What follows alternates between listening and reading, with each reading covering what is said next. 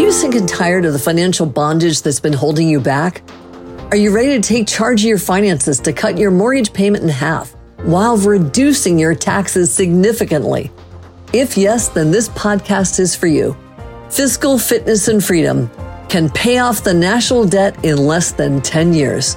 So, from humble beginnings of just about $500, Scott built a billion dollar mortgage company.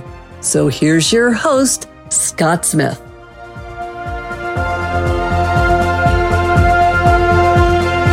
Hi, I'm Scott Smith, host of Fiscal Fitness and Freedom with my co host, Laura Lewis. In our last episode, we talked about a payment tax and how it would dramatically reduce your taxes. We gave an example of somebody earning $100,000 and today they're paying 30 to 40,000 in taxes. And with the payment tax, they'd only be paying $250. And what my assertion is, is that $250 is their fair share to not only balance the budget, but provide all the benefits we're going to talk about in this episode. And the reason that works is because there are $7,600 trillion in payments in our economy each year compared to the paltry 21 trillion we earn. So we should be taxing payments and not income. So in this episode, we're going to talk about all the benefits that are possible if you were paying that tiny quarter percent payment tax. Everything we talk about in this episode would come from that quarter point. In other words, $250 out of 100,000 in income. Now, the reason I was inspired to do the research behind the payment tax and these benefits is that I had the distinct impression that as the decades go by, we're falling behind what from what we could be doing. In other words, technology is advancing our economy, but something about the monetary economy pulls it back. And as an example, my father and mother, my dad, when he graduated from college, he got a job as a junior reporter at the Miami News. My mom got a job as a preschool teacher. They saved for a couple of years and they were able to buy an entire acre of land in South Miami and they were able to build their home by hand. And that was just a few years after graduating from college with starter jobs. We can't do that today. That's my example. and Laura, that's comment on that. well, as a millennial, it is definitely something that homeownership is a thing of the past for us. We can aspire to it as much as we'd like. And sometimes, you know, we ultimately, hopefully, will get there. But you know, being in my 30s now, it's not what mm-hmm. people had before. Like now it's more of a, I'm going to have it in my 40s or I can like start saving up for it now. But it really is just not the same as it was before your parents were in their early 20s and they were able to afford this. I'm going to be twice that age by the time I'm able to. And it just to me seems like for our generation, wages are falling behind that rising cost of living. That's a it's a good point when you put it that way. For millennials and for this generation, maybe early 40s. In fact, for my generation, it was about 10 years after you got out of college, so early 30s. But it's true for my parents' generation. It was, they were in their mid 20s with starter jobs and they could afford a home. And that's an acre. And he, I think he built about a 2,500 square foot home. And wow. that's, Yeah, it's different than today. So how how do we solve this problem? So a tax cut with um, a payment tax is a good start. So if you you look at that guy who was earning a hundred grand, if he's paying forty thousand in taxes a day, he's got sixty thousand left over. He or she. If they're only paying two hundred and fifty, they've got ninety nine thousand seven hundred and fifty left over. Huge jump right there. That solves a lot of problems. But a payment tax at a quarter point collects way more revenue than we collect today. Um, probably three, uh, three to maybe four times as much revenue as we collect today, which means that not only can we balance the budget, but we can pay universal basic income. So we heard Andrew Yang talk a lot about this. We've heard people bring it up. And the question is always, how do you pay for it? And that's a payment tax would do that. And with that quarter point, we could actually pay. And for people watching the video, you can see a table here. Uh, $24,000 per adult starting at age 18, going up to $36,000 a year after age 70. That would be irregardless how much you earn. Every, every adult citizen would get that check. So for 24,000 a year is 2,000 a month. So every month you'd get a check for 2,000 a month. Comment on how that would change things in your view. I think that would be such an amazing thing. To, you, you said that it would start at 18. I think that's really when you're hitting mm. real life for people, right? You're having to start college and simultaneously work to cover the expenses of that. And instead of being your full-time job focusing on your school, you're having to really spread your time around and focus on what is important to survive. I think also just looking at my mom takes care of her elderly mother and my mm-hmm. aunt takes care of her elderly mother and they have no income. Their retirement is very small. And so just seeing like things that they can't afford to do because they don't have, they can't work at this point now. And mm-hmm. the benefits that they have aren't enough to cover a full life. So it really would just make such a difference in the people who need it most. And I think it really focuses on your entire life, but primarily right in the beginning of adulthood and right at the end. It would be really, really a huge. That's a, okay. So that's a good point because that 36,000 a year um, that kicks in at age 70 goes for as long as you live. And most people's social security is not at that level, but quite a few people, it's way less than that. And there are a lot of people who get none or very little social security. Right. So this, this would, this payment tax with universal basic income would also eliminate what I call, a lot of people call the welfare trap, which is where if you are on some sort of social welfare and you've got a, um, you get a job, you lose those benefits. Right. And so that's, I've, I've been in different parts of the country and talked to welfare recipients and they'll admit that they have, they work a little under the table because welfare is not enough for them. But if they dare report it, they lose their welfare. So they see it as a trap too. So that eliminates that. So you can argue that welfare is a disincentive to working, and then basic income is an incentive to working because uh, start a job or a, a, job that might be the first job you can get. If you add in the basic income, you've got a livable wage. So that's right. the key there. I think knowing that it's not going to go away is something that only propels you forward. I think it will also make a huge impact on eliminating homelessness. And I think just of all the money that we're pouring into those resources right now to, and I think we're seeing a lot of that in like larger cities, San Francisco, New York, et cetera. We're mm-hmm. putting a lot of money into clearing, you know, these out because it does pose a danger, not just to the people who don't have homes, but also to the surrounding communities. And that's money that you know, we could, we don't have enough to completely end it, but during, oh, under this plan, we would like that would be something that would cover that. It would free up resources, people, et cetera, to not have to deal with that. Yeah, I think there's a real irony is that if we were paying basic income like the, on the level I'm talking about, a lot of these people would not end up on the street.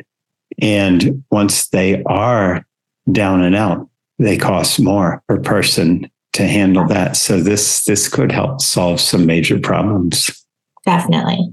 Yeah. Piggybacking off that, you also mention in your book the earned income credits, which would I think greatly eliminate the welfare gap, welfare trap. How would that work? Okay, so that's a good point. So, in addition to getting a universal basic income, if you did work, you would get earned income credits. That's based on how much you earn, you get another check that comes in with it. So we've got a table. If you are on the, on the video, you'll see there's a table that shows for a certain level of income, you get a 50% credit. And so that would be like if you're zero to 15,000, if you're earning $15,000, you get this 50% credit. So you take home another $7,500. Then the next level up is 35%. It goes all the way up to $50,000 where you would get a credit, an additional check that you would take home with your, your pay. That encourages people to work and it further stimulates the economy. And then the other thing that I think that's necessary to help with people working would be childcare credits. And so this payment tax is sufficient to provide childcare credits as well. I know when I was reading it, that was the one that jumped out to me the most. Um, I think I was a single parent and I was handling all of my childcare costs with what I was making, and I was a sing- like one income family.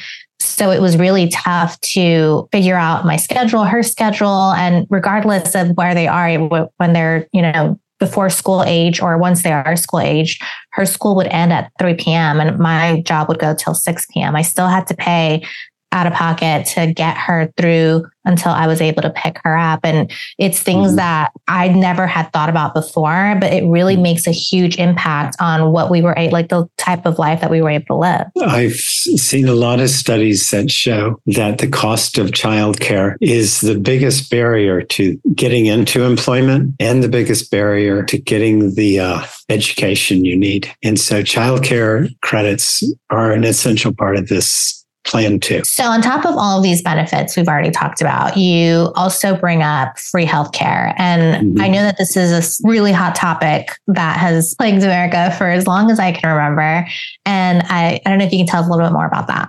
So, again, with a payment tax, there's sufficient money to pay for free healthcare for everyone in our country. And sometimes that's debatable as what that would cost. I chose a figure $4.5 trillion because the Kochs had done a study. It was a conser- their conservative group and uh, their figure was on the higher end of uh, those that I saw. So our budget is based on that, and we are able to do that. I do propose in my book, though, that we can pay for healthcare in a different way than we do it because I note that we pay eleven thousand dollars per person in our nation for healthcare, and wow. that's the highest in the con- in the world. And there are a lot of other countries: Israel, Hong Kong, Singapore, uh, not Hong Kong, South Korea, same standard of living as we have, same cost of living, arguably even better health care, but certainly equal to our health care. And their prices are more in the three, five thousand dollar per person range. So we have a higher cost to our health care than would be indicated by global statistics. Right. My assessment on that is it's because we don't have a competitive environment. And in other words, as a consumer, if you had a certain amount of money that came from the government that you could spend and you could make the choice of which providers you wanted, so you're choosing providers and the providers were competing for your attention and your business. That introduces some competition in there. And the challenge we have today is it's a third party paying. So whether it's an insurance company or the government, it's a third party calling the shots. And so that just leads to bureaucracy, red tape, and dis- dissatisfaction. So I propose that at the 4.5 trillion, it's plenty of money to do it the way we're doing it now, but you let another program grow up alongside of it in which that money just follows the consumer's whim and they're allowed to pick a provider directly and pay into that provider group directly.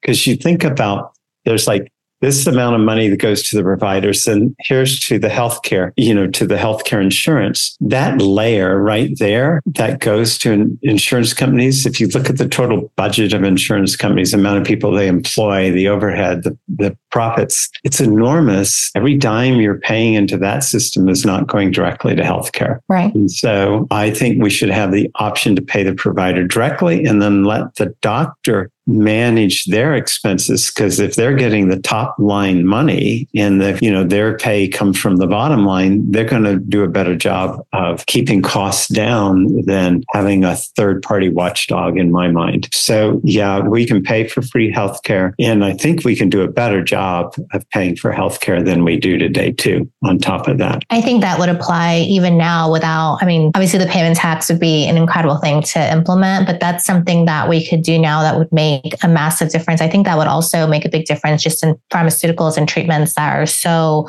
they're just priced out and cost prohibitive to people who really need it and providing you know the free healthcare and things like that would just transform life. Yeah if we provided it where the consumer was able to make choices and the providers competed with each other.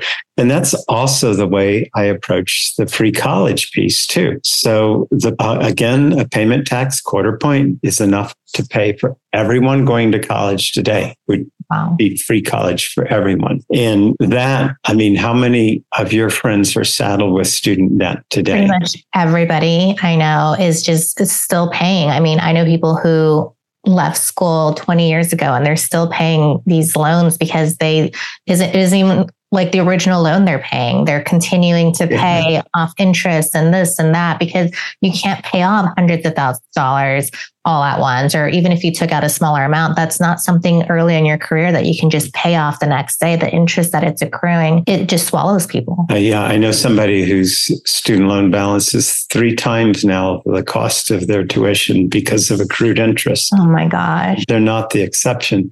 So if we look at it from the point of view of the robustness of the economy. There's $1.6 trillion of student debt out there today. That's like you take that, that group of people moving into the economy and that's like $1.6 trillion plus the interest they'll pay on that, that they're not able to put towards a house, developing a family and all of that. And that is just, any way you cut it, it's a drag on GDP. Right. So that's a drag on the robustness of our economy. So the challenge with paying for college, having a free college is that college tuition has been escalating. I would argue the reason college tuition is escalating the way it is today is because of the student loan program. It's the same phenomenon we had in 2000 2008 when home prices were escalating because of easy credit. If you have easy credit, then people don't think twice. You know, we encourage people to take out student loans, you know, Right. And so then they're saddled with that. But the fact that the money is being loaned to them means that they don't think as much about the co- cost of college, the tuition. And that's what drives tuition costs. It allows tuition costs to go up. So in my book, when I propose free college, I propose that, that the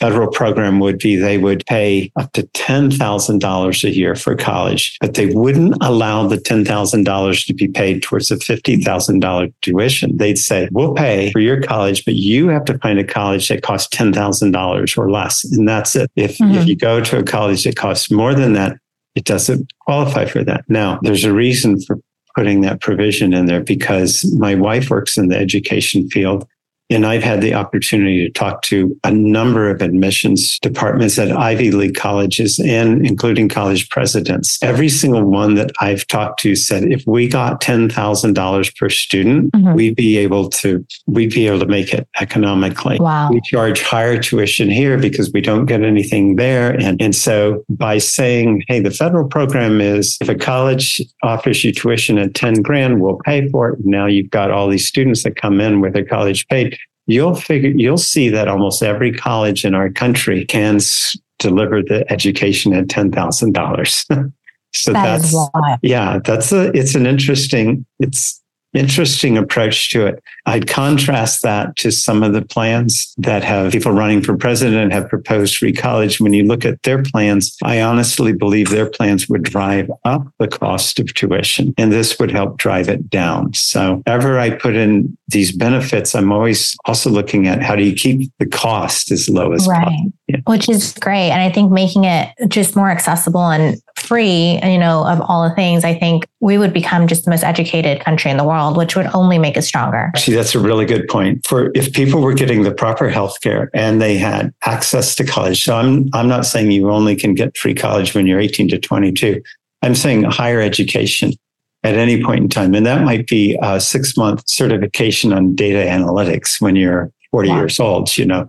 Right. Yeah, a highly educated and healthy population is the basis of a strong economy. And so this approach allows us to do this and yet have a balanced budget. These benefits are huge. I don't know if you're able to somehow calculate what the bottom line would be for the average family. Oh, yeah, I have I have a couple of tables that if you're on the uh, video, you can look at these tables. Otherwise, I'll do my best to uh, present all these numbers in a way that makes sense when you're just listening to them. But for example, with a, a retired couple today with Social Security, they get around $30,000. And under program they'd have around $71,000. So that's a huge jump for the average retired couple. For a couple earning $30,000 and presuming they have a $100,000 mortgage, they end up with around 18,000 and under this plan they'd be at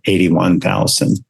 Wow. So huge jump if you're um, in that range. For a family earning a hundred thousand, and it, again, we're going to presume they have a three hundred thousand dollar mortgage. So after mortgage payments and taxes, they're left with around fifty one thousand. So a hundred goes down to fifty one thousand, and under this plan, they'd actually have one hundred and thirty seven thousand because they're getting that basic income. They're, it's more than their income. Right. And for a family of two hundred and fifty thousand with a five hundred thousand dollar mortgage, they're left with about one hundred and forty 45 today, and they'd have 280,000 under this plan. So I'll, families would do extraordinarily better. That's amazing.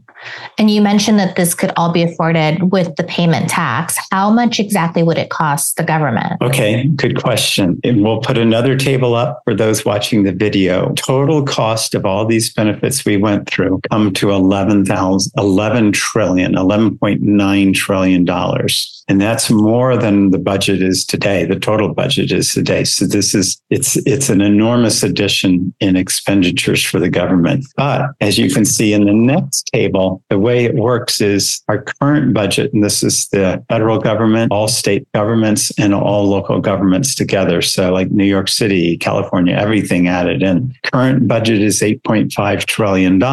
And you add the 11.9 trillion, and that means, and that, but you also construct, subtract three 6.3 trillion because there's a lot of other programs we're paying for today that we wouldn't have to pay for if we had free healthcare and free college. So the new budget, the net new budget is 17 trillion dollars. Pay, the revenue from a payment tax is 19. That means we'd have a budget surplus of 1.9 trillion. Wow. So we'd have almost 2 trillion dollars left over after paying for all these budgets. That's all of these benefits. That's the bottom line. Incredible. Right now our deficit is well over a trillion it's it's there, there's no end in sight for that deficit getting bigger. And so you're going from a negative trillion plus to a positive two trillion, the budget with this. So we can easily afford these things with a payment tax. Wow. So that wraps up this episode on benefits. You can see they are huge. You thought that your taxes going from 30,000 to 250 was a big change. Well, now suddenly you have all these other things. That's a huge change. And then you find out that the budget actually has a surplus. There's like no reason not to do this. In our next episode, I'm going to talk about something else that will save you a lot of money and will also help you to finance the various things in life that you need, in, including a, a startup business if you want. And that is Banking 2.0. That will be in our next episode. Thank you, everybody. So that's it for today's episode of Fiscal Fitness and Freedom. Head on over to iTunes or wherever you listen and subscribe to the show. One lucky listener every single week who posts a review on iTunes will win a chance in a grand prize drawing to win a $25,000 value grand prize drawing for a private VIP mentoring session with Scott Smith himself. Be sure to head on over to fiscalfitnessandfreedom.com and pick up a copy of Scott's blueprint to discovering your own unique formula to personal success. And join us on the next episode.